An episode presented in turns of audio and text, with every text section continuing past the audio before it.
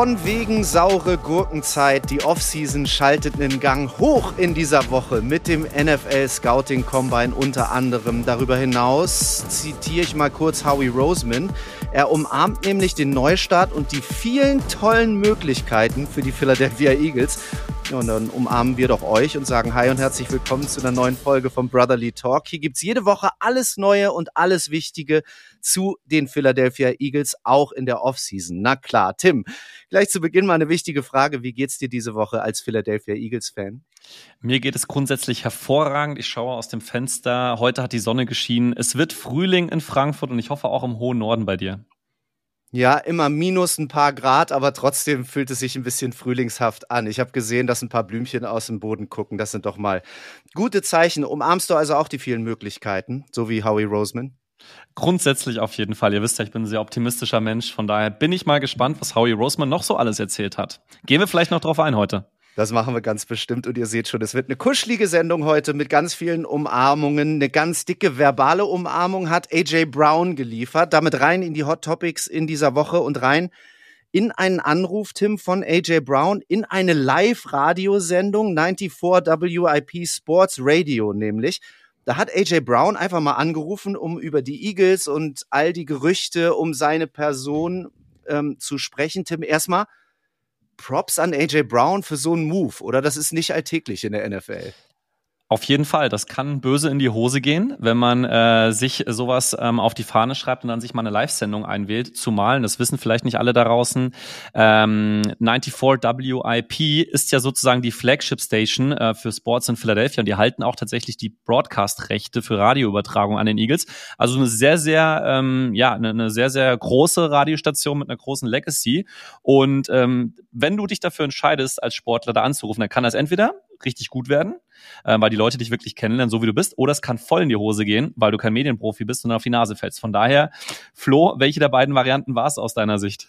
Na, ich finde, es ist überhaupt nicht in die Hose gegangen, aber schon spannend, was du sagst, denn du weißt ja auch tatsächlich nicht, was die Journalistinnen und Journalisten dir da für Fragen stellen. Also schon irgendwie dünnes Eis für AJ Brown. Eins ist klar, der hat richtig reinen Tisch gemacht in diesem Interview und wir gehen mal kurz durch die wichtigsten Inhalte. Es gab ja diverse Gerüchte, zum Ende der Saison, wie unzufrieden ist AJ Brown mit der Entwicklung der Eagles, mit dem Coaching-Staff und so weiter.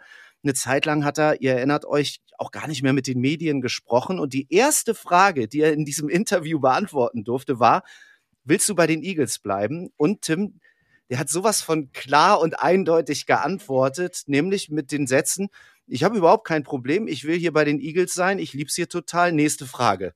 So, Mic Drop, oder? Ja, danach hätte er eigentlich auflegen können. hat er aber nicht gemacht. Er hatte noch ein paar Sachen zu sagen. Aber trotzdem, das fand ich schon beeindruckend. Vor allem mit diesem kleinen Appendix, mit diesem Zusatz hinten. Nächste Frage. Ich glaube, damit wollte er auch einfach nochmal zeigen, wie klar er mit diesem, äh, mit dieser Situation ist. Auf jeden Fall. Also ich glaube, für die Eagles-Fans da draußen ist es eine, eine, schöne Aussage. Klar haben wir alle schon gesehen, dass äh, auch bestimmte Aussagen eine Halbwertszeit haben können. Ähm, nichtsdestotrotz gehe ich davon aus, dass das jetzt schon ein ganz klares Signal ist, ähm, dass er nächstes Jahr und vielleicht auch die Jahre, die da noch kommen werden, bei den Eagles weiter spielen wird. Und ich glaube, das ist eine grundsätzlich sehr, sehr gute Aussage. Und ein paar andere waren danach im Nachgang auch noch schön. Aber ähm, ich sagte deswegen gerade so ein bisschen flapsig, danach hätte er auflegen können, weil das war eigentlich die entscheidende Aussage. Also er hat offensichtlich weder Probleme mit seinen Teamkollegen, noch mit dem Coaching-Staff, noch mit der Stadt. Also von daher alles wunderbar. Ja, eher mit den Medien und mit der Rezeption, da will ich gleich noch drauf eingehen. Erstmal, und da hast du recht, eine super wichtige Aussage für alle Eagles-Fans, für die Organisation, aber auch, vor allem wenn man auf die Produktion von AJ Brown guckt in den letzten zwei Jahren. Ich habe da nochmal reingeguckt, Tim. Oh, ey, zweimal knapp 1500 Yards, zweimal um die 100 Receptions, einmal 88, einmal 106. Um die 150 Targets kriegt er jedes Jahr, 18 Touchdowns, Spannend vor allem, ähm, in der letzten Saison hat die Eagles Offense ja so einigermaßen geschwächelt, so nach hinten raus. AJ Brown aber nicht. Und ich finde, das zeigt nochmal, was für ein besonderer Spieler er ist, oder?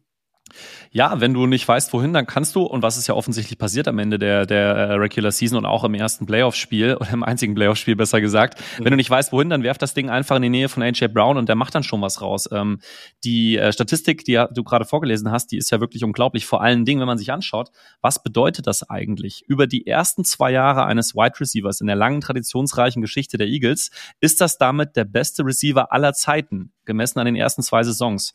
Und ähm, da, das ist schon, das ist schon eine Hausnummer und so ein Spieler, der kann in der Theorie und auch in der Praxis der beste Receiver aller Zeiten bei den Eagles werden. Und dementsprechend hoffen wir ja alle, dass er entsprechend wirklich auch noch lange bei, bei den Eagles bleibt.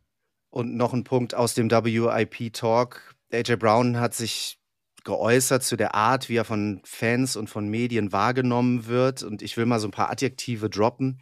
Laune, stievenhaft, dann war von Drama Queen die Rede und so weiter. Er selbst sagt, ja, es wird halt immer nur das gesehen, was das öffentliche Auge so sieht, ne? Aber den Einfluss, den du hast im Lockerroom, den sieht halt niemand. Und er sagt auch, ich bin so wie ich bin und ich werde so bleiben. Und wenn ich halt keine Lust habe, mit den Medien zu sprechen, dann mache ich es halt auch nicht. Und da will ich dich fragen, ich meine, du kennst das aus dem Fußball wahrscheinlich sehr, sehr gut. So ein Typ Sportler mit einer Stimme, mit breiter Brust, ist der eher nervig oder ist der total wichtig für, für ein Team? Also unabhängig vom Fußball, glaube ich, solange du deine Leistung bringst und vorne weggehst, ähm, wirst du damit auch gehört. Äh, natürlich schwierig wird's, wenn deine Leistung eben nicht mehr, sag ich mal, mit deinem sehr outgoing Auftreten übereinstimmt, dann wird's ganz, ganz problematisch. Und ähm, nachdem das aber nicht so ist, ähm, hat er entsprechend logischerweise auch mit seiner Performance ein Standing bei den Eagles und kann sich das auch erlauben. Es ist seine Art. Ähm, ich kann mir, wie gesagt, nicht vorstellen, habe auch nichts äh, weder in Philadelphia gehört oder gelesen, dass das auf Probleme im Lockerroom äh, oder zu Problemen im Lockerroom führt. Von daher ist es grundsätzlich erstmal sehr positiv zu sehen. Er hat dann ja auch sogar Bezug genommen auf Jalen Hurts, der ja auch nicht so sei, nicht so outgoing sei, aber auch ein Leader ist ist und er sei einfach ein anderer Typ von Leader. Von daher denke ich, muss man das schon akzeptieren. Ob das jetzt immer jeder gut findet, sei mal dahingestellt. Aber nichtsdestotrotz hat er eine laute Stimme offensichtlich ähm, auf dem und neben dem Platz. Und das per se, wenn du keine davon in deinem Team hast, hast du ein Problem. Wenn du zu viele hast, hast du auch ein Problem. Die Eagles haben auf jeden Fall nicht zu viele. Ähm, von daher ist es ganz gut, dass du jemanden wie AJ Brown hast, der definitiv einer der, der Lautsprecher ist, aber vor allen Dingen auch einer der Leistungsträger. Und von daher sehe ich das grundsätzlich positiv. Also, AJ Brown hat aufgeräumt und die Eagles verbal geknuddelt. Er möchte in Philly bleiben. Wir finden das total gut. Wie sein Team in der kommenden Saison genau aussieht, hat auch natürlich immer was mit dem lieben Geld zu tun. Jetzt hat die NFL den Salary Cap, also die Gehaltsobergrenze für die Saison 2024 massiv erhöht, Tim. Was bedeutet das und was bedeutet das vor allem für die Philadelphia Eagles an dieser Stelle? Grundsätzlich ist es ja so, ähm, das wisst ihr da draußen natürlich, dass die NFL einen Salary Cap hat. Das heißt, die Gesamtsumme aller Gehälter ist für alle Teams gleich. So soll natürlich ähm, darauf eingewirkt werden, dass jedes Team die gleichen Chancen hat, dass man entsprechend sich über im Laufe der Zeit nicht da jetzt irgendwelche Vorteile erarbeiten kann, zumal wenn ich gute Spieler drafte oder vielleicht auch in der Free Agency günstig ähm, einen guten Spieler an mich binde und derjenige dann performt, weil ich einfach ein gutes Scouting gemacht habe, weil ich vielleicht äh, über die Trainingseinheiten diesen Spieler weiterentwickelt habe, dann wird dieser Spieler natürlich mehr fordern. Und wenn ich das selber nicht mehr zahlen kann, weil ich vielleicht schon am Maximum meines Salary Caps angekommen bin, dann wechseln die Spieler halt. Und das ist natürlich dieser Mechanismus, über den die NFL eben halt auch versucht, das Gleichgewicht in der Liga zu halten. Von daher sicherlich sinnig, haben die meisten US-Sportarten. Baseball beispielsweise hat es nicht, aber die NBA hat es. Die NFL hat es natürlich und die NHL hat es eben auch und macht in diesen Sportarten natürlich auch Sinn. So, Flo, du hast schon gesagt, der Salary Cap steigt um 13,6 Prozent an auf 255 Millionen.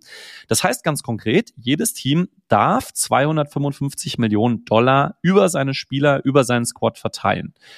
Ähm, das ist dahingehend ganz interessant, weil es da unterschiedliche Philosophien gibt. Wir wissen es alle, in der NFL gibt es Teams, die zahlen extrem viel Geld für einen Quarterback, weil es auch ein guter Quarterback ist. Ähm, aber kann dir im Zweifelsfall auch schon mal von den 255 Millionen, vielleicht 40 Millionen für einen guten Quarterback dann auch mal da rausnehmen aus dem Salary Cap. Von daher ist es ein bisschen Jonglage und man muss sich überlegen, wirklich wie in so einem Puzzle, ähm, wo schiebe ich eigentlich mein Salary Cap hin, auf welche Positionsgruppen, auf welche Spieler.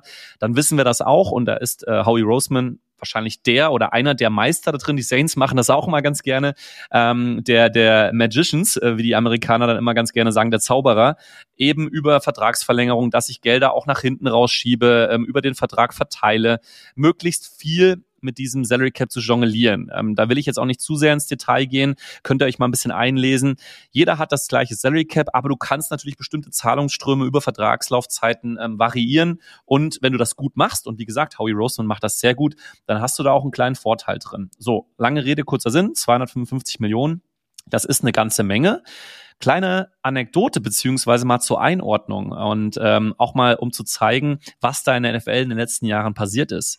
2016 war der Salary Cap 155 Millionen. Das Wahnsinn. heißt, jetzt weniger als zehn Jahre mehr, äh, ähm, weniger als zehn Jahre weiter, um genauer zu sein, acht Jahre weiter, sind es 100 Millionen Dollar mehr, die an die Spieler ausgeschüttet werden. Das ist natürlich für die Spieler super, äh, muss man ja auch sagen. Die liefern eine gute Leistung, haben sich das verdient.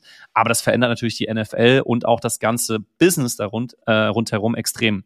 Hast du es auf dem Schirm, dass der Sprung so krass war? Hatte ich überhaupt nicht. Also das ist ja wirklich so viel Geld und jetzt mal weitergedacht, wo führt das hin, habe ich mich gerade gefragt. Und wie verändert das dann den Sport und dieses Geschäft NFL noch weiter? Ja, also es hat sicherlich nicht nur Vorteile, sondern gehen auch ein paar Nachteile mit einher. Dieselbe Diskussion, beziehungsweise eine andere Diskussion, die aber auch in dieselbe Richtung geht, nämlich mit was passiert eigentlich mit Geld, welchen Einfluss hat das auf Sportler, haben wir ja auch ähm, im College Football. Auch das soll jetzt nicht unser Fokus sein, aber auch dort ist es jetzt mittlerweile erlaubt, Werbedeals abzuschließen.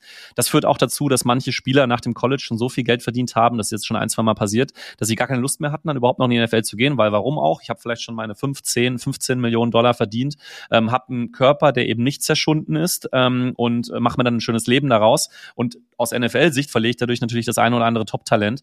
Also von daher, das soll jetzt nicht unser Thema sein, aber ähm, nur, dass das Gehaltsgefüge ansteigt, muss noch lange nicht positiv für den Sport sein. Aber kommen wir eben zu diesem Sport zurück. Ähm, die Eagles stehen aktuell mit einem äh, Cap Space, also das ist sozusagen die Differenz zwischen den 255 Millionen Dollar, die die Eagles maximal ausgeben dürften, und den, was sie sowieso schon zahlen müssen auf Basis der aktuell laufenden Verträge, ähm, an Stelle 17 in der NFL. Das heißt, ähm, die äh, Philadelphia Eagles haben den 17 größten Cap Space, um genau zu sein 32,1 Millionen Dollar, die sie für Vertragsverlängerungen verwenden können, die sie für Free Agency Signings verwenden können und die, das darf man nicht vergessen, sie auch ähm, für den Draft verwenden können. Weil, das hat man auch schon mal gesehen, warum dauert es manchmal nach dem Draft zu lange, bis dann eigentlich, also ein Spieler wird gepickt, dann dauert es aber teilweise zwei bis drei Monate, bis dieser Spieler dann auch unterschreibt bei der entsprechenden Franchise. Und das liegt oftmals daran, dass entsprechend auch erstmal der Cap Space geschaffen werden muss, eben weil Verträge recht strukturiert werden müssen, weil vielleicht auch Spieler gecuttet werden. Ähm, von daher eben Free Agents zählen mit rein, laufende Verträge zählen mit rein, aber auch der Draft. Die Eagles, wie gesagt, haben den 17 größten Cap Space, 32 Millionen. Da kann man schon mitarbeiten. Jetzt gibt's ein Aber. Und das Aber ist zum einen die 32,1 Millionen, die können locker ähm, von den Eagles noch aufgestockt werden, sodass sie noch mehr Geld ausgeben können für äh, neue Spieler. Und zwar gibt's hier ein paar Varianten, ähm, die haben wir mal für euch rausgesucht. Das eine ist, und da kommen wir genau ein bisschen zu diesen, zu diesen Vertragsspielereien. Äh, wenn ich einen Vertrag verlängere, kann ich Gehaltsströme auch in folgende Saisons verlegen. Das wird auch gerade bei Quarterbacks ganz gern gemacht, weil über die letzten Jahre hat man gesehen, die NFL lässt jedes Jahr den Salary Cap ähm, ansteigen. Solange das funktioniert, kann ich natürlich immer sagen, okay, morgen verdiene ich mehr Geld, ähm, als ich heute verdiene. Mal umgedreht gesagt, nächste Saison verdiene ich mehr Geld, als ich diese Saison verdiene. Dann schiebe ich doch mal meine Kosten, vor allen Dingen die nächsten Jahre rein. Solange das so weitergeht, weil wenn das nicht so weitergeht, komme ich in Teufels Küche. Solange das so weitergeht, macht das auch hochgradig Sinn. Heißt ganz konkret, die Eagles und die Chance haben sie jetzt zum einen durch den Gesamtanstieg ähm, des Salary Caps, zum anderen aber auch durch gewisse Umstrukturierungsmaßnahmen könnten sie jetzt tatsächlich auch Reddick, wir haben das Thema diskutiert, mm. doch noch verlängern. Ne? Also der Agent will wohl für drei Jahre pro Jahr 25 Millionen Dollar. Das ist eine ganz, ganz große Menge man liest und man hört aus Philadelphia, dass die Eagles tatsächlich bereit seien, jetzt auch vor dem Hintergrund dieses Anstiegs des Salary Caps 20 bis 22 Millionen Dollar pro Jahr zu zahlen, um wirklich auch Reddick langfristig zu binden. Wäre ganz, ganz spannend. Wenn sie das denn tun sollten, könnten sie aus der kommenden Saison Gehälter von Reddick in Folgejahre verlagern. Das heißt, da haben sich ein paar Kollegen in den USA mal Gedanken gemacht, wenn das passiert, Reddick verlängert wird, könnten sie Dinge verlagern, würden einsparen nächstes Jahr 11,8 Millionen Dollar. Eine ganze Menge. So, was sie auch machen könnten, sie könnten Kevin Bayard ähm, cutten. Damit würden die, und das wird, glaube ich, passieren, auf Basis dieser Zahl, die jetzt kommt, 13 Millionen Dollar einsparen. Das ist eigentlich ein No-Brainer. Dann Bayard, auch wenn er ganz okay gespielt hat, zu cutten, ist einfach viel zu viel Geld. Dann könnten sie auch machen, und das würde wahrscheinlich vor allen Dingen Dallas Goddard in seiner Wohngemeinschaft nicht gefallen, ähm, Avonte Maddox ähm, nach dem 1. Juni, ganz wichtig, cutten, da würden sie nochmal 7,1 Millionen Dollar einsparen. Sie könnten, da haben wir ein ähnliches Thema wie bei Reddick, ähm, gewisse Verträge verlängern. Da wäre zum Beispiel Jordan Mailata, wenn sie das tun würden, könnten sie aus der kommenden Saison 2,7 Millionen Dollar nach hinten verlagern. Sie könnten äh, Josh, äh, Josh Sweat ähm, verlängern und dadurch 2,5 Millionen Dollar in der nächsten Saison einsparen. Sie könnten äh, deinen MVP der letzten Saison und auch einen meiner Lieblingsspieler, Devontae Smith, verlängern ähm, und würden damit 1,8 Millionen Dollar einsparen. Und dann, das wäre zwar nur Peanuts, trotzdem auf Basis der guten Performance von ihm sicherlich auch wünschenswert, könnten sie Landon Dickerson ähm, verlängern ähm, und das würde 0,6 Millionen Dollar einsparen.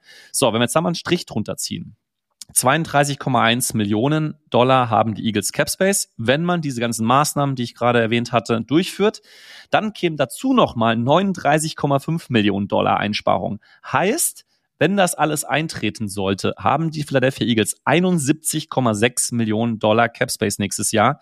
Und damit kannst du eine Menge machen mit einem Super Bowl Roster viel Jonglage mit ganz viel Geld und ihr merkt schon, das ist sehr detailreich und da kann man echt äh, eine ganze Sendung mit voll machen, Tim. Aber danke, dass du mal Licht ins Dunkel bringst, auch für mich im Übrigen. Ich bin da gar nicht so tief drin.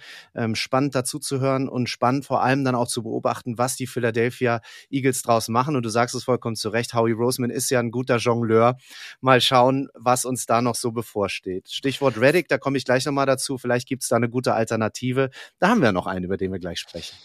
Das ist so und ich will euch auch noch mal ein bisschen da draußen heiß machen, eben auf diese Offseason und die Free Agency Zeit. Also warum neben den Flo und ich gerade, obwohl es ja eigentlich, man könnte denken, gar nicht so viele News gibt, jede Woche noch weiter diesen Podcast auf. Ihr seht, wir haben einen Super Bowl tauglichen Roster gehabt letztes Jahr hat aus welchen Gründen auch immer, das haben wir alles mit euch gemeinsam diskutiert, nicht funktioniert. Das Super Bowl Window für die Eagles, nicht nur in unserer Wahrnehmung, sondern auch in der Wahrnehmung da draußen, ist bestimmt noch zwei Jahre auf. So, das heißt, wenn ich jetzt in dieser Season und selbst wenn ich nur halb so viele wie die eben genannten Änderungen durchführe, wenn ich diese Season einen Cap Space generieren kann von, keine Ahnung, 50 bis 60 Millionen Dollar, dann kann ich, weil so viele Puzzleteile fehlen nicht, dann kann ich wirklich in dieser Free Agency ähm, wirklich nochmal ein paar Puzzlesteine umdrehen, ein paar Puzzlesteine vor allen Dingen auch hinzufügen. Und dann, glaube ich, können alle Eagles da draußen, alle Eagles-Fans wirklich frohen Mutes auf die neue Saison gehen. Da haben wir wirklich ganz, ganz viele Chancen in Philadelphia, die wir da sehen können. Und manche Franchise hat das nicht. Ähm, ich nenne jetzt keine Namen, aber es gibt zum Beispiel Teams, die haben ihre Zukunft schon halb weggetradet für First-Round-Picks, äh, für andere Moves das sieht schon nicht so schlecht aus. Chancen nicht nur in der Free Agency, sondern, und du hast es gerade kurz angesprochen, sondern auch im bevorstehenden Draft. Da geht es auch um Geld, ähm, vor allem dann für die Rookies der kommenden Saison. Großes Schaulaufen an diesem Wochenende im Lucas Oil Stadium in Indianapolis. Der NFL Scouting Combine steht an. Zwei Sätze dazu. Über 300 College Football Spieler dürfen vor, ja, vor NFL-Scouts, vor Coaches, vor GMs zeigen, dass sie sowohl körperlich, und das finde ich echt spannend, als eben auch dann mental bereit sind für die Profikarriere und die große NFL-Bühne. Eine Woche lang übrigens dauert der ganze Spaß. Die wichtigsten Drills kennt ihr, habt ihr wahrscheinlich schon mal gesehen. Sicherlich der 40-Yard-Dash. Zu Hause gerne mal ausprobieren. Alles unter 4,3 Sekunden ist NFL-tauglich, aber sowas von. Weißt du, was der Rekord ist, Tim? Weiß ich nicht. Ich weiß nur, dass, ähm, und es wird ja auch, deswegen, äh, schaut euch den Combine gerne mal an, Flo hat's wunderbar erläutert. Das wird ja immer wieder erwähnt. Selbst wenn die Spieler schon fünf Jahre in der NFL sind, wird noch erwähnt, welche 40-Jahr-Dash-Zeit derjenige gelaufen ist.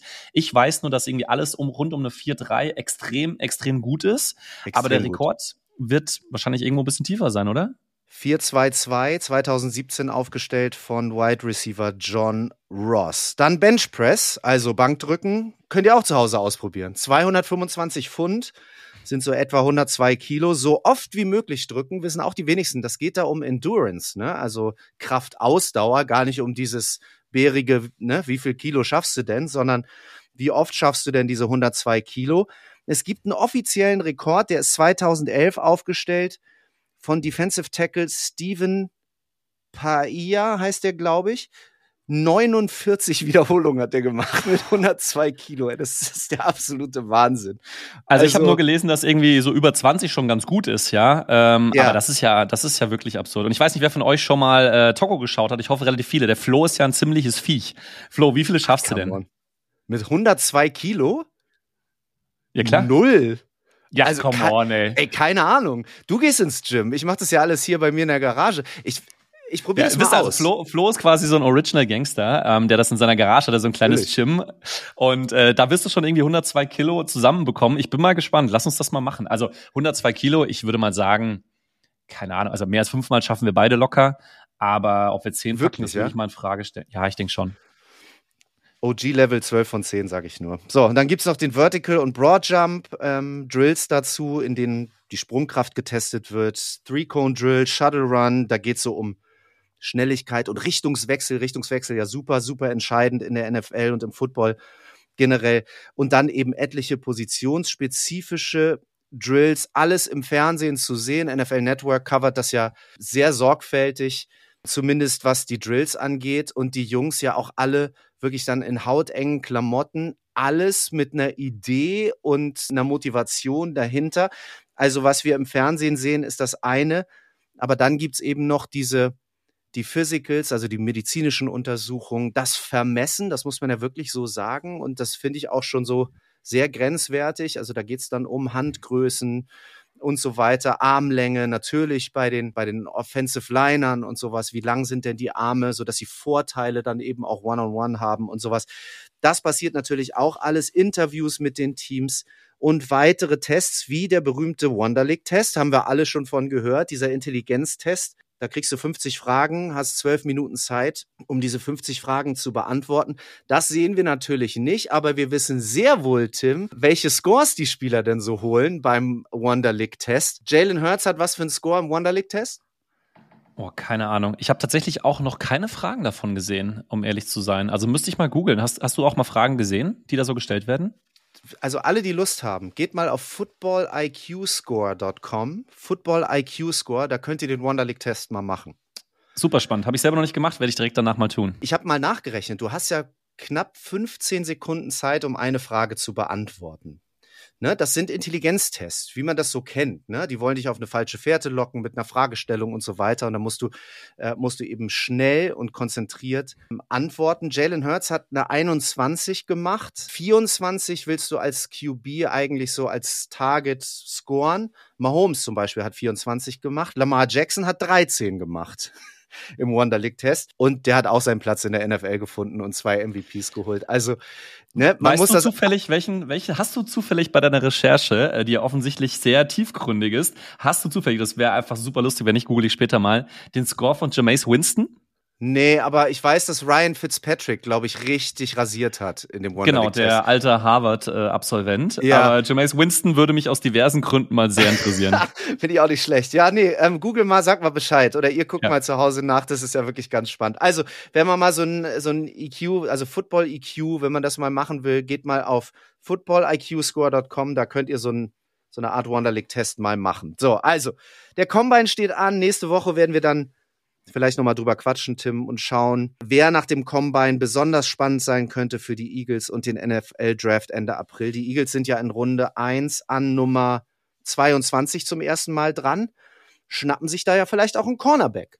Ne? Kann Das sein. ist nicht auszuschließen. Terrian Arnold von Alabama habe ich mir rausgesucht. Hast du von dem gehört? Ja, ich habe noch ein paar andere Namen gelesen. Ähm, ich glaube, noch ist es sehr, sehr früh. Es gibt ja auch gerade Interviews, die jetzt gerade passieren ähm, beim Combine zwischen den Eagles mit verschiedenen Spielern. Da wird ja auch der eine oder andere Linebacker oder Edge Rusher erwähnt. Also ich glaube, dann werden wir auf jeden Fall auch mindestens eine Folge zum Draft machen. Ganz sicher. Terrian Arnold, 63 Tackles, 6,5 Tackles for Loss, 1 Sack, 5 Picks, 12 Pass-Breakups, ein Forced Fumble. Klingt jetzt erstmal nicht so schlecht. Ne? Der oder vielleicht doch Legarius Sneed. Ja, ich weiß, der hat's dir angetan. Ich muss das nochmal aufmachen. Ich muss diesen Free Agency Buzz und die Frage, möchte Legarius Sneed zu den Eagles wechseln, gerne nochmal aufmachen. Und ich will euch auch sagen und dir, warum das Ganze Sinn ergibt. Also nochmal, die Eagles brauchen dringend ein Upgrade auf Cornerback. Da sind wir uns einig. Und jetzt nimm mal folgende Situation. Also wir wollen Darius Slay mal eine ganze Saison lang sehen, oder? Mit einem Ja. auskuriertem Knie. So.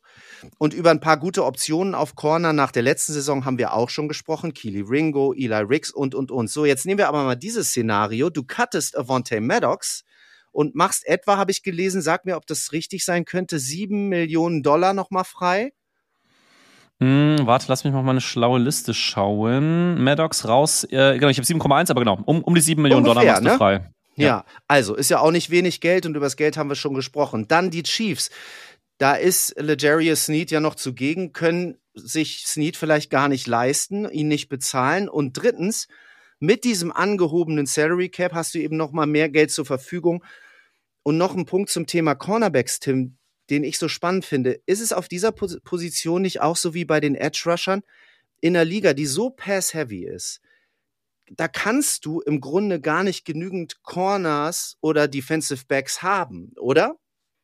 Also ich glaube, ich glaube, drei so hochpreisige Cornerbacks ähm, und ähm, Bradbury zu cutten. Ich habe es auch mal, ich habe es auch mal rausgesucht. Ähm, wo habe ich es in meinen schlauen Notizen stehen? Hier habe ich es. Wenn du Bradbury cuttest, dann landest du auf 17,2 Millionen Dollar Dead Cap. Das heißt, er ist dann weg, de facto, ähm, zählen aber 17 Millionen ähm, gegen dein Salary Cap in den nächsten zwei Jahren. Und das ist extrem viel. Ähm, wir kommen ja gleich nochmal dazu, dass es ja auch ein Interview gab von Howie Roseman und, ähm, und Nick Siriani jetzt hier im Rahmen des Combines. Mhm. Also ich denke, drei Cornerbacks, von denen du eigentlich mit einem nicht mehr so ganz happy bist. Ich bin nach wie vor, und das ist Tims Take diese Woche, ähm, ich bin nach wie vor der Meinung, Snead wird nicht zu den Eagles kommen, weil er einfach zu teuer ist und wir schon zwei teure Cornerbacks haben bei den Eagles. Und ich glaube eher, es wird im Draft früh adressiert werden, sei es in der ersten oder zweiten Runde. Das wäre mein Take diese Woche. Aber trotzdem möchte ich dir diese Romantik zu, zu Snead nicht nehmen und vielleicht hast du ja auch recht am Ende des Tages. Na, weil es so schön ist und ich will die Antwort liefern auf die Frage, warum kommen die jetzt schon wieder mit Snead um die Ecke? Also eigentlich können wir ja gar nichts dafür. Snead hat es nämlich selbst angeschubst mit einem Adler-Emoji auf Instagram unter einem Bild. Hast du das gesehen? Ja auf dem er ja so die Arme so seitlich ausstreckt. Ne? Also mehr Fly Eagles Fly geht ja gar nicht. Jetzt kann man drüber diskutieren, wie ernst kann man solche Social Media Posts generell nehmen in der Liga. Justin Fields ist ein gutes Beispiel, der ist den Chicago Bears entfolgt, ne? So und und und. Das gibt dann erstmal ganz viel Traffic und ganz viele Fragezeichen. Insofern können wir da jetzt ewig drüber diskutieren, aber Fakt ist, dieses Emoji und dieser Post hat eben stattgefunden im Feed von Snead. So, ich habe noch zwei Statistiken: 78 Tackles, 14 Pass Breakups, zwei Interceptions, ein Forced Fumble und der hat in Coverage übrigens null Touchdowns zugelassen. Und noch ein emotionaler Aspekt, ganz frisch von der Social Media Theke. Da berichten nämlich mehrere Plattformen seit gestern, glaube ich, dass die Rekrutierung von Snead schon begonnen hat und zwar aktiv durch diverse Eagles-Spieler, Boston Scott und Milton Williams zum Beispiel. Die haben beide mit Snead bei Louisiana Tech College Football gespielt. Da wird es also noch eine Handynummer geben, oder? Die gibt es. Es gibt aber auch ein ganz, ganz großes Ader. Aber und äh, das Aber, beziehungsweise ich würde es gerne in eine Frage formulieren. Weißt du eigentlich, dass äh, Kollege Snead vielleicht gar kein Free Agent sein wird? Es scheint so zu sein. Ähm, ich meine, Snead ist ja jetzt nicht so, dass er sich beim amtierenden äh, Super Bowl Defending Champion nicht wohlfühlen würde, ja. sondern er hat ja eine hervorragende Saison gespielt. Und natürlich ähm, sprechen die auch miteinander. Und du hast ja auch schon gesagt, es kann ja gut sein, dass die Kansas City Chiefs, die ihn ja definitiv halten wollen, aber einfach nicht bezahlen können, weil er, und das haben wir ja eben gerade schon erwähnt, bei dieser ganzen Salary Cap Geschichte, dass halt eben, wenn Spieler sich gut entwickeln, dann halt teurer werden, du sie vielleicht nicht mehr halten kannst, weil am Ende äh, bist du limitiert es ist so, dass die natürlich schon über eine Vertragsverlängerung sprechen. Jetzt ist es so, und das wird dementsprechend auch gerade in den USA diskutiert, wenn es so sein sollte, dass die Kansas City Chiefs eben keinen langfristigen Deal mit Snead hinbekommen, dann überlegen die sich gerade, ihn mit dem Franchise-Tag zu belegen, ah, ja. um ihn dann zu traden. Weil dann kriegen sie nämlich noch was zurück. Ansonsten würden sie gar nichts kriegen, außer ein Compensatory Pick. Das Thema sind wir auch schon mal durchgegangen in einer der letzten Folgen, wie das funktioniert. Also von daher, er wird vielleicht kein Free Agent sein. Und das heißt, diese ganze, ähm, diese ganze Franchise-Tag-Geschichte, die ist noch möglich bis Dienstag nächste Woche 22 Uhr. Das heißt, wenn wir nächste Woche den Podcast aufnehmen, dann wissen wir zumindest schon mal, ob Snead gefranchise-tagged wurde. Aber das nur mal als weiteren interessanten Aspekt in dieser gesamten Snead-Diskussion.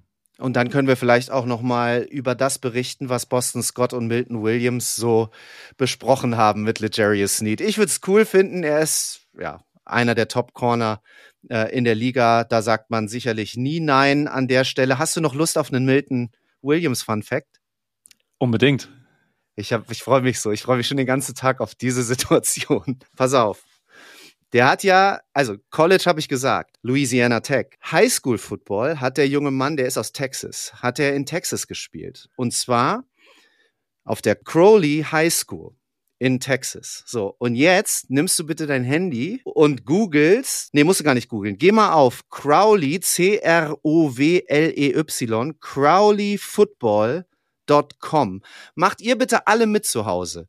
crowleyfootball.com und sag mir, was du siehst. Oh, ich sehe bei crowleyfootball.com, noch bevor ich auf die Seite stehe, steht hier Crowley Eagles Football. Das klingt doch schon mal sehr schön. Ich klicke da mal drauf auf crowleyfootball.com und ich würde sagen, hm, mit den Markenrechten haben sie es nicht so genau genommen. Ist das geil? Es ist schon absurd, dass du das machen darfst. Also äh, schaut euch mal an. Wir verraten jetzt nicht, wie das aussieht, aber ein kleiner Anreiz. Geht mal auf crowleyfootball.com. Wir haben ja was vor nächsten Montag, das erwähnen wir später nochmal. Und dann diskutieren wir das Thema mal. Es ist schon ein bisschen absurd, aber macht euch ein eigenes Bild. Und irgendwie scheint der Weg so vorgezeichnet gewesen zu sein für Milton Williams. Also crowleyfootball.com. Als ich das heute Morgen bei der Vorbereitung auf den Podcast entdeckt habe, habe ich gedacht, alter Schwede, wie schön. Ja, also Überraschung geglückt. Das finde ich schon ganz gut. Noch ein paar Gerüchte rund um die Free Agency, Tim. Wie wäre es mit Linebacker Patrick Queen von den Baltimore Ravens? Den habe ich in London gesehen dieses Jahr oder vergangenes Jahr. Pro Bowler kommt aus seinem Rookie-Deal, ne? knapp 100 Solo-Tackles letzte Saison, dreieinhalb Sacks. Ein richtig, richtig guter Linebacker und die Gewissheit, Tim, auf eine Kobe Dean kannst du dich Stand heute nicht verlassen. Ja, genau, aus Verletzungs, äh, Verletzungsgründen. Er ist ja leider bisher sehr anfällig gewesen, aber natürlich auch, selbst wenn Dean, und das hoffen wir alle, sich noch zu einem Starting-Linebacker entwickelt, ähm, wird natürlich trotzdem gute äh, Linebacker an seiner Seite brauchen. Und Patrick Green wäre definitiv einer, er ist 24 Jahre alt, auch Louisiana, ähm, hat äh, bei Louisiana State gespielt, erste Runde gepickt, du hast gesagt, an Nummer 28. Erstmal Grüße raus an Bero, weil, und ähm, Bero hat genau das gemacht, was wir euch immer ankündigen, ähm, geht gerne auf uns zu via Instagram, äh, via E-Mail. Ähm, nennt eure Wünsche, nennt euer Feedback. Und genau das hat Bero gemacht. Er hat gesagt, hey, ihr besprecht doch Free Agents. Ähm, wie wär's denn mal mit Patrick Green? Und genau das machen wir jetzt. Viele Grüße an dich raus, Bero. Grüße gehen raus, Bero. Danke dir. Genau, wir haben ihn uns mal angeschaut und äh, es ist, du hast erwähnt, ist ein super Spieler. Ich habe ihn letztes Jahr auch in London sehen dürfen, ähm, hat eine super Saison gespielt. Er, hat einen, und das auch haben wir letzte Woche erwähnt, ähm, Spottrack, super Seite, klickt mal drauf. Er hat einen Market Value ähm, von 18,5 Millionen Dollar. Das heißt, man projiziert, dass er ungefähr ein Average Annual Salary von 18,5 Millionen Dollar erhalten wird. Über fünf Jahre ähm, spekuliert man 92 Millionen Dollar. Das ist schon, das ist schon eine, eine Hausnummer. Ähm, bei den Inside Linebackern wäre das die Nummer drei in der NFL. Ich meine, die vergleichbaren Spieler sind sehr ähnlich unterwegs. Man hat irgendwie einen Rockwan Smith, der verdient 20 Millionen pro Jahr. Ein Fred Warner kriegt irgendwie auch 19. Dann hast du noch einen Tremaine Edmonds mit 18 und irgendwie einen CJ Mosley, der 17 kriegt. Also der gehört schon zur Creme de la Creme auf der Linebacker-Position. Und ich, also es ist ein Superspieler, können wir einen Haken dran machen. Ich glaube, ich glaube, nach dem, was wir auch in den letzten Jahren gesehen haben, wie die Eagles mit dieser Position umgehen. Und das hat auch Howie Roseman erwähnt. Und vielleicht erwähnen wir es an dieser Stelle, dieses kleine Interview, was er und Nick Sirianni gegeben haben. Er hat, abgesehen davon, dass er gesagt hat, Bradbury ist Teil der Planung in der kommenden Saison. Das kann natürlich auch Taktik sein, ihn vielleicht am Ende des Tages doch loszuwerden.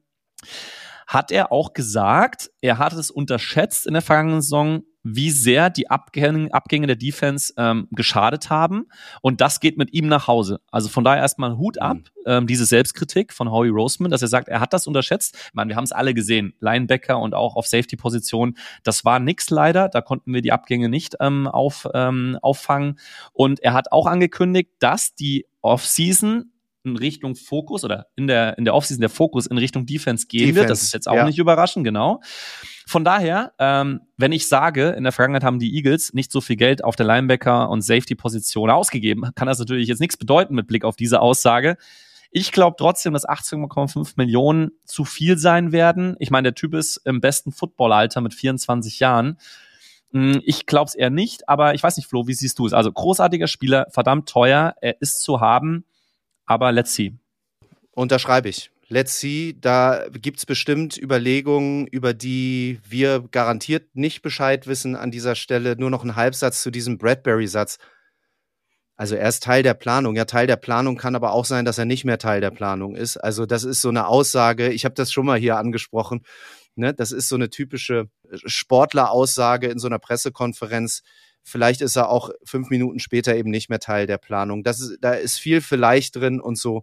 Und was soll er schon sagen? Denn er wird bestimmt nichts offenbaren, was nicht, nicht für die Öffentlichkeit ist an dieser Stelle. Insofern finde ich, hat das relativ wenig Aussagekraft. Aber das kann man das drehen und wenden. Das stimmt. Aber der Dead Cap hat eine große Aussagekraft von 17,2 Millionen, die du hättest, ja. Also, Äh, schauen wir mal. Letzte Aussage, also der Teil, den Nick Sirianni gesagt hat, aus meiner Sicht unspektakulär, ging noch so ein bisschen darum, wie, wie wird die kommende Saison sein, wie ist er mit dem mhm. Coaching-Staff zufrieden. Surprise, surprise, er ist sehr zufrieden damit. Ähm, Jalen Hurts ähm, war eine Aussage, ist ein, ist ein großartiger Leader, hat halt eine, eine ruhigere Art. Also von daher, da war jetzt nichts Spannendes dabei auf der Nick Sirianni-Seite, gar nicht als Kritik verstehen, ähm, sondern Howie Roseman hat noch einen Satz gesagt, der wird uns beide, vor allen Dingen dich natürlich auch, besonders freuen, nämlich dass man schon über eine oder an einer Vertragsverlängerung von Devonta Smith arbeite. Und das ist natürlich sehr, sehr schön, weil ähm, Smitty, wie er gerne genannt wird, ähm, hat ja eine großartige Saison gespielt, eine großartige Karriere bislang in der NFL. Und das wäre schon eine tolle Sache, wenn wir ihn sehr, sehr langfristig als ehemaligen Heisman Trophy Winner auch bei den Eagles ähm, weiter sehen könnten. Gehe ich fest davon aus. Alles andere wäre sehr enttäuschend und ich wäre persönlich beleidigt. Da müsstest du vielleicht eine Woche mal allein den Podcast machen, weil ich irgendwie zu Hause mich in die dunkle Ecke verziehe. Das könnte ich nicht ertragen, Flo. Na gut. Ah, wir reden da gar nicht drüber. Das wird nicht passieren. So, lass uns auf der defensiven Seite des Balls bleiben. Wir haben nämlich noch einen Kandidaten. Antoine Winfield Jr., Safety von den Bucks. Der hat so ein ja. gutes Jahr gehabt. Sechs, sechs, drei Picks, sechs Forced Fumbles. Der kann so ziemlich alles, ist ein super Blitzer und kann auch in der Box spielen gegen den Run. Die Eagles geben normalerweise nicht so viel Kohle für Safeties aus und wir reden hier sicher über Tim 17 bis 20 Millionen, irgend, ja. irgendwo da so. Winfield vielleicht sogar ein Top 3 Safety in der Liga. Es wäre ja erst sein zweiter Vertrag, ne? Tim, nehmen, wenn du ihn kriegen kannst? Auch das, wenn, wenn der Preis einigermaßen, und du hast ihn ja erwähnt, wenn der einigermaßen bezahlt ist, also auch da vielleicht mal eine kleine Ergänzung. Für mich wird's ein Entweder-Oder. Also wenn du so viel, und es kann durchaus passieren, auf Basis dessen, was wir letzte Saison gesehen haben, dass die Eagles entweder auf der Linebacker oder auf der Safety-Position richtig tief in die Tasche reingreifen, mhm. wird es bestimmt, das ist sehr unwahrscheinlich, wird es nicht auf beiden in, im Rahmen von 15 Millionen aufwärts, wird es nicht einen Vertrag geben auf Linebacker für 15 Millionen aufwärts und einen auf Safety. Das, das glaube ich einfach nicht. Vielleicht täusche ich mich auch und vielleicht liege ich falsch und äh, wir lachen über meine Aussage in zwei, drei, vier Wochen. Ich glaube es nicht. Wenn man sich entscheidet, entweder Patrick Queen oder Antoine Winfield, ähm, dann kann ich mir vorstellen, dass einer der beiden wird.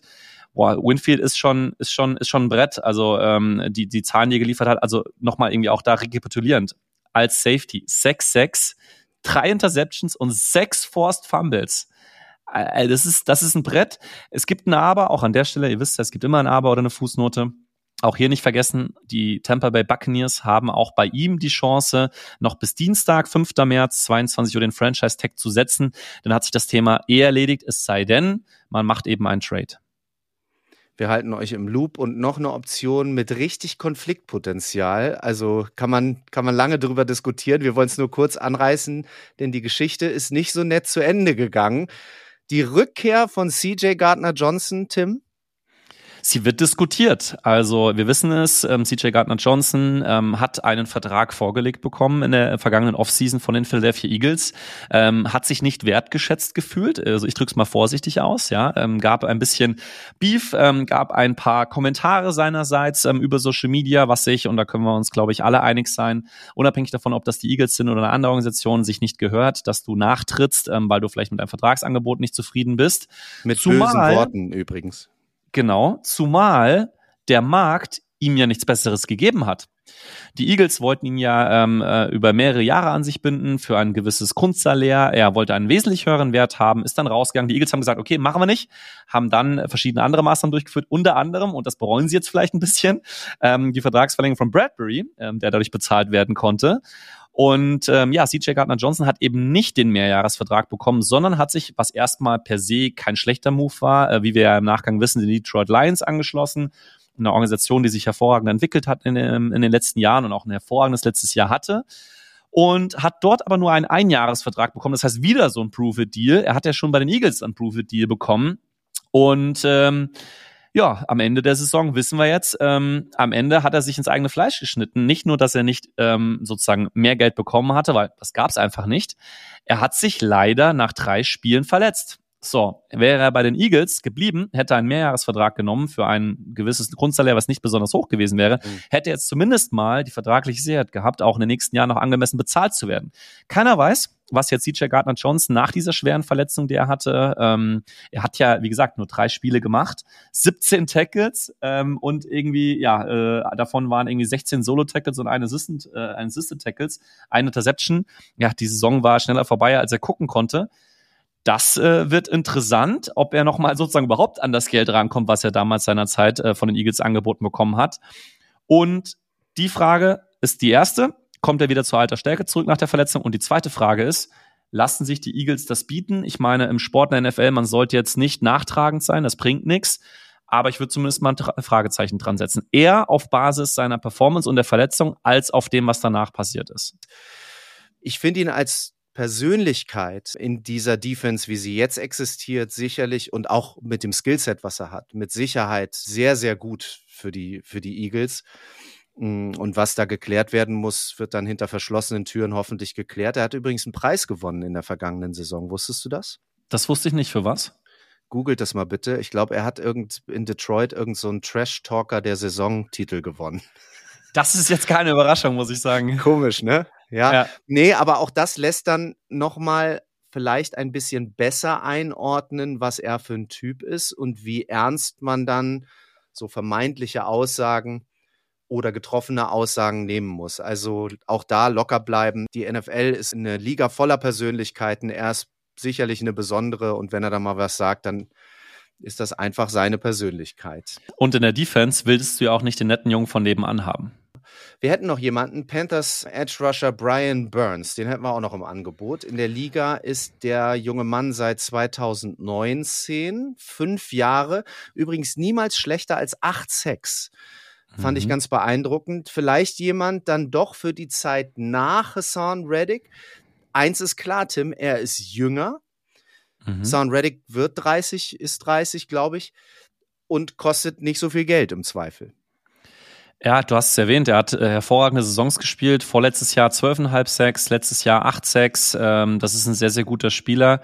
Er hat aber auch das Risiko, in Anführungszeichen, noch gefranchise-tagged zu werden von den Panthers.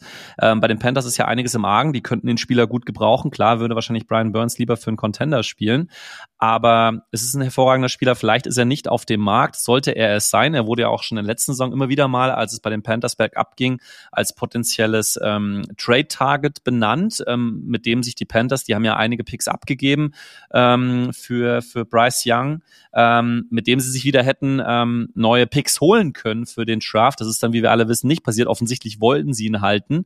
Könnte mir dementsprechend gut vorstellen, dass sie ihn tacken. Aber Brian Burns ist ein, ist ein toller Spieler.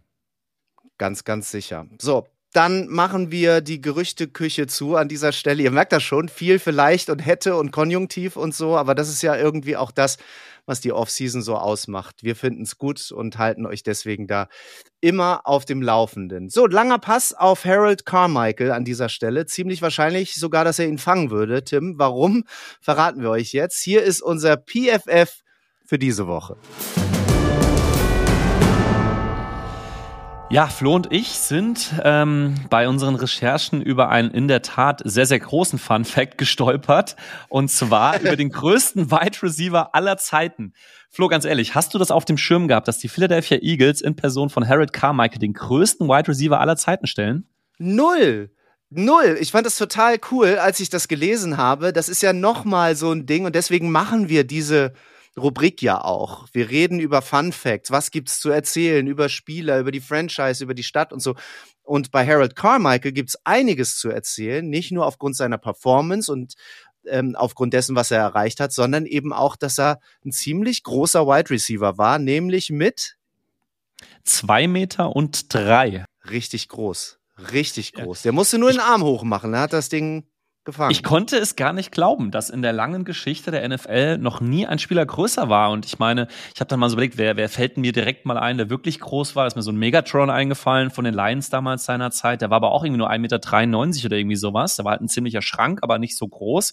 Also das ist schon, das ist schon beeindruckend. Also Harold Carmichael, ähm, wenn ihr ihn nicht kennt, googelt ihn mal, ähm, hat seine Spuren hinterlassen, im wahrsten Sinne des Wortes äh, in der NFL als großer Mann. Ähm, er wurde 1949 in Jacksonville, Florida geboren. Also Er ist ein, ein, einer von, von der ganz alten Garde hat dann College Football gespielt an der Southern University in Baton Rouge, übrigens nette Gegend in Louisiana, wurde dann im NFL Draft 1971, also lang ist's her, in der siebten Runde von den Eagles gedraftet. So, und das heißt ja auch wieder, oder das ist auch wieder ein schönes Beispiel, wir haben es auch bei Puka Nakua gesehen oder auch bei anderen, das, was du da hinten noch kriegen kannst im Draft, in Anführungszeichen, das sind wirklich gute Spieler und so ein Glücksgriff war seinerzeit auch Harry Carmichael 1971.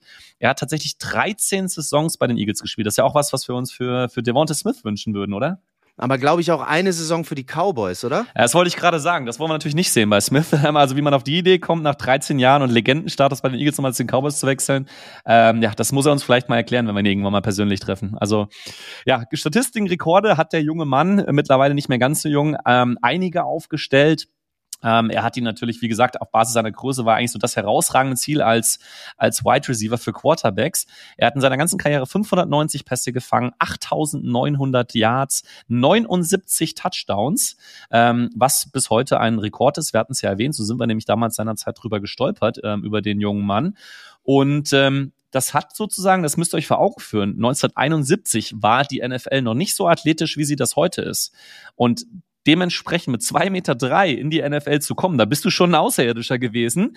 Und er hat dementsprechend das Wide Receiver Spiel dort revolutioniert. Ähm, er wurde dann auch gedoppelt. Das gab es in der Zeit auch noch nicht, was wir gelesen haben in der NFL. Also er war was ganz, ganz Besonderes. Er wurde dementsprechend auch viermal auf Basis seiner Leistung in den Pro Bowl gewählt. 73, 74, 78, 79. War er sogar Teil des All-Pro-Teams 1973.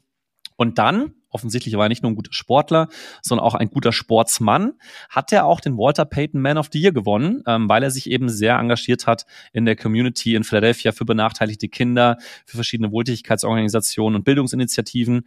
Also von daher war das schon sehr, sehr beeindruckend, was er da on und off the field ähm, ja, gerissen hat und Hall of Famer, meine ich, obgleich er relativ spät, also nicht so ein First Ballot Hall of Famer, sondern relativ spät erst nach Kenton, Ohio einziehen durfte in die Football Hall of Fame. Ich habe gelesen, dass er einen Western geguckt hat, als der Anruf kam. Er ist großer Western-Fan. Also nochmal ein Satz zu seiner Persönlichkeit. Und die zwei Meter drei erklären sich noch ein bisschen mehr, wenn man weiß, Tim, korrigier mich, dass er auch noch Tident gespielt hat, oder?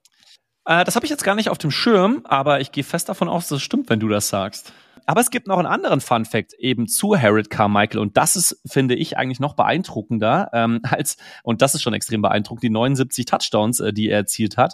Und zwar hält Harold Carmichael bis heute ähm, den NFL-Rekord, nicht nur der Eagles, er hält den NFL-Rekord für die meisten aufeinanderfolgenden Spiele mit mindestens einem gefangenen Pass. Also no, zwischen oh. 1900, ja, jetzt kommt's, zwischen 1972 und 1980 fing er in 127 aufeinanderfolgenden Spielen mindestens einen Pass. Das ist doch krass, oder? Das ist richtig cool. Ich frage mich, ob die dann nach hinten raus nur über diesen Rekord gesprochen haben und irgendwann gesagt haben, ey, ist egal, gib ihn zu, gib ihn zu Carmichael, schmeiß ihn zu Harold, der wird ihn schon fangen. Ja, genau. Er war sozusagen seinerzeit der AJ Brown äh, der Philadelphia Eagles, das, was AJ Brown heute ist. Wenn du nicht weißt, wohin, einfach in die Richtung von Carmichael. Sehr gut. Also eine schöne Geschichte. Harold Carmichael, hast noch was oder war es das? Ja, ähm, letzter Satz eigentlich nur noch schön abrundend, weil er nämlich auch ein schönes Beispiel ist, dass ähm, so eine Legende dann auch niemals so ganz geht aus Philadelphia, auch nicht, obwohl er ein Jahr bei den Dallas Cowboys gespielt hat. Das hat man ihm offensichtlich dann verziehen auf Basis seiner Verdienste. Er ist dann nämlich zurückgekehrt, ähm, war den Eagles noch verbunden nach seiner Karriere, unter anderem als Director ähm, für die Spielerprogramme und Alumni-Beziehungen. Und da war er tatsächlich, er ist ja jetzt mittlerweile schon ein alter Mann, bis zu seiner Pensionierung tätig. Und das ist, glaube ich, auch eine ganz schöne Geschichte, dass man eben halt auch so einem verdienten Mann danach nach seiner Karriere dann auch trotz seines Abstechers, seines Ausrutschers zu den Cowboys dann auch eine Heimat gewährt hat. Harold Carmichael, der größte Receiver aller Zeiten. Und das ist doppelt und dreifach zu verstehen. Das war unser PFF für diese Woche. So, Tim, dann sind wir durch für diese Woche. Guckst du denn den Combine? Guckst du dir ein bisschen was an? Ich wollte tatsächlich mal reinschauen. Ähm, wir sind jetzt ja am Mittwochabend unterwegs. Ähm, ich wollte jetzt auch mal auf NFL Network gehen, mal gucken, was da so kommt. Ähm, bis Montag haben ja alle da draußen noch die Chance, mal reinzuschauen. Ob das jetzt besonders spannend ist, sei mal dahingestellt, aber nachdem ich heute am Mittwochabend nichts anderes vorhabe, werde ich mir das mal zumindest für eine kurze Zeit gönnen. Und du? Ich gehe in die Garage, leg 102 Kilo auf, mache ein bisschen Bankdrücken und guck so auf einem Auge. Was mir da gerade einfällt, du hattest ja die Chance, du warst doch in dieser NFL-Experience in Las Vegas. Hast du mal irgendeinen Test gemacht? Nein, ich gehe doch nicht, das ist doch total peinlich. Ich, ich, ich, ich leg mich doch nicht dahin und mach Bankdrücken. Nee, Hasim ich hab, Edebali hat doch auch performt. Der heißt ja auch Bankdrücken mit zweitem Vornamen. Also neben Vollmaschine und all diesen anderen Dingen. Aber natürlich hat Kasim das gemacht. Nee, ich habe eine Sache gemacht, einfach so einen Hindernislauf. Da musstest du, musstest du über so eine Leiter, ähm, Leiter und irgendwo unten durch und irgendwo rüberspringen und an so einem Obstacle vorbei und so. Und das Witzige war, ich stand da und wir wollten das für Togo Touchdown drehen und dann kam eine Reporterin von ESPN und äh, hat mich gefragt, ob ich Lust hätte, mit ihr einmal über den Parcours zu gehen. Und ich sage, na klar, mache ich das. Und dann haben wir uns äh, vor die Kamera gestellt und sie fragte dann, was machst du denn? Habe ich erzählt, ja, ich bin Moderator und so. Und dann war das irgendwie gefundenes Fressen für die. Habe ich es also so nochmal ins Live-Fernsehen in den USA geschafft und bin da über diesen Parcours gehoppelt. Ja, hättest du mal alles was ausprobiert. Also ich hätte es gerne gesehen. Und sei es nur irgendeiner Comedy-Show als bei den besten Fails äh, des Tages, ja. Du hast, hast du was gemacht? Nee. Nee, aber ich bin ja, ich also ich habe äh, hab da keine Probleme, mich auch selber mal zu blamieren. Und deswegen, was ich jetzt mal mache, und das werde ich mal so Richtung Wochenende machen, ihr könnt euch erstmal die Folge anhören. Und äh, Flo hat es erwähnt, bei dem NFL Combine wird alles Mögliche getestet und gemessen. Wir hatten hier in Frankfurt bei den NFL Frankfurt Games, hatten wir dieses Championship da von den Kansas City Chiefs. Ja. Ganz coole Geschichte, ähm, gebrandetes Boot, lag hier am Main am Eisernen Steg. Und da bin ich mal vorbeigegangen, haben die wirklich, die Chiefs haben das wirklich toll gemacht, das kann man ja äh, neidlos anerkennen. Und da bin ich reingegangen und dort gab es verschiedene Dinge, die man sich anschauen konnte, ähm, irgendwie Original-Outfit von Mahomes, äh, von Kelsey, wie groß der ist und so weiter und so fort. Und was da war, ich weiß nicht, ob du, ob du weißt, auf was ich hinaus will. Nee, da ich war, war nicht drauf da war an der Wand war die Hand von ähm, Patrick Mahomes aufgemalt. Und ich habe ein Foto gemacht, äh, wo meine Hand, ich bin 1,86 groß, habe aber relativ kleine Hände, wo ich mal meine Hand ähm, auf die Hand von Patrick Mahomes, beziehungsweise auf das Abbild gelegt habe. Und das sieht aus, als wäre meine Hand von irgendeinem Miniaturmenschen, äh, also von einem Kind und Mahomes wäre der Erwachsene. Das ist verrückt und das werde ich am Wochenende mal machen und da könnt ihr mal ein bisschen lachen. Bratpfannen, oder? Unfassbar. Unfassbar. Du, und dann sage ich auch, wenn ich so Hände hätte, könnte ich auch solche Spirals werfen. Das auf Natürlich jeden Fall. nicht. Natürlich ja. nicht. Du, wir waren ja in der vergangenen Saison in Boston bei den Patriots. Ist ja eins der GMP-Teams, deswegen ähm, haben wir dann einen ganz guten Draht zu den, zu den Patriots und hatten Juju Smith-Schuster. Der ist auch, der ist 1,80 oder so oder 1,81, also so meine Größe ungefähr. Aber der hat Füße, das, also der saß vor mir. Ich habe gedacht, was ist da? Ey, Langlaufskier und auch Hände wie Bratfahren. Das ist der Wahnsinn. Und da, Brücke geschlagen, kommen wir dann wieder zurück zu diesem Combine, wo die Jungs eben vermessen werden. Und ich glaube, mit kleinen Händen und kurzen Armen hast du da nicht so gute Karten. Ja, da musst du schon ein extremer Athlet sein in anderen Bereichen, um das auszugleichen, weil die Luft wird da halt dünn. Ich meine, es werden ja auch nur 300 Spieler eingeladen. Wir wissen, es werden ja auch danach ähm, als, äh, als undrafted äh, Free Agents werden ja auch noch ein paar gezogen. Hm. Aber da wird die Luft schon dünn. Das sind alles athletische Freaks. Speaking of Freaks, hast du eine Idee für den Titel dieser Folge? Ganz spontan? Ah, irgendwas mit athletischen Freaks. Das ist an mir am äh, jüngsten hängen geblieben und der größte Receiver aller Zeiten. Irgendwas so in die Richtung. Ich schreibe direkt mit. Athletische Freaks. Athletische Freaks finde ich gut. Okay, wir denken drauf rum. Ihr werdet es dann sehen, sobald der Podcast zu hören ist auf euren Lieblingsplattformen. Danke, dass ihr dabei seid. Wie immer, ein Hinweis noch gibt es für den kommenden Montag. Tim, wir wollen noch mal live gehen bei Instagram auf dem Brotherly Talk Instagram-Handle. 18.30 gehen wir wieder live. Ganz genau, das hat so viel Spaß gemacht das letzte Mal. Ähm, war schön, euch auch mal ähm, zu sehen. Flo und ich haben ein bisschen gequatscht. Jan Weinreich kam dazu. Vielleicht schaltet sich ja diesmal auch jemand ein. Und ähm, dann werden wir einfach ein bisschen quatschen. Und sei es nur Flo und ich. Ähm, es gibt ja viel zu bereden. Wie gesagt, am Montag ist die Deadline äh, für den Franchise-Tag. Und von daher, schaut gerne mal rein. 18.30 Brotherly Talk Insta freuen wir uns drauf. Das war Brotherly Talk Folge 6 für diese Woche. Danke, dass ihr dabei wart. Ich hoffe, es hat euch Spaß gemacht. Und dann verabschieden wir uns mit den Worten Go Birds. Go Birds. Ciao.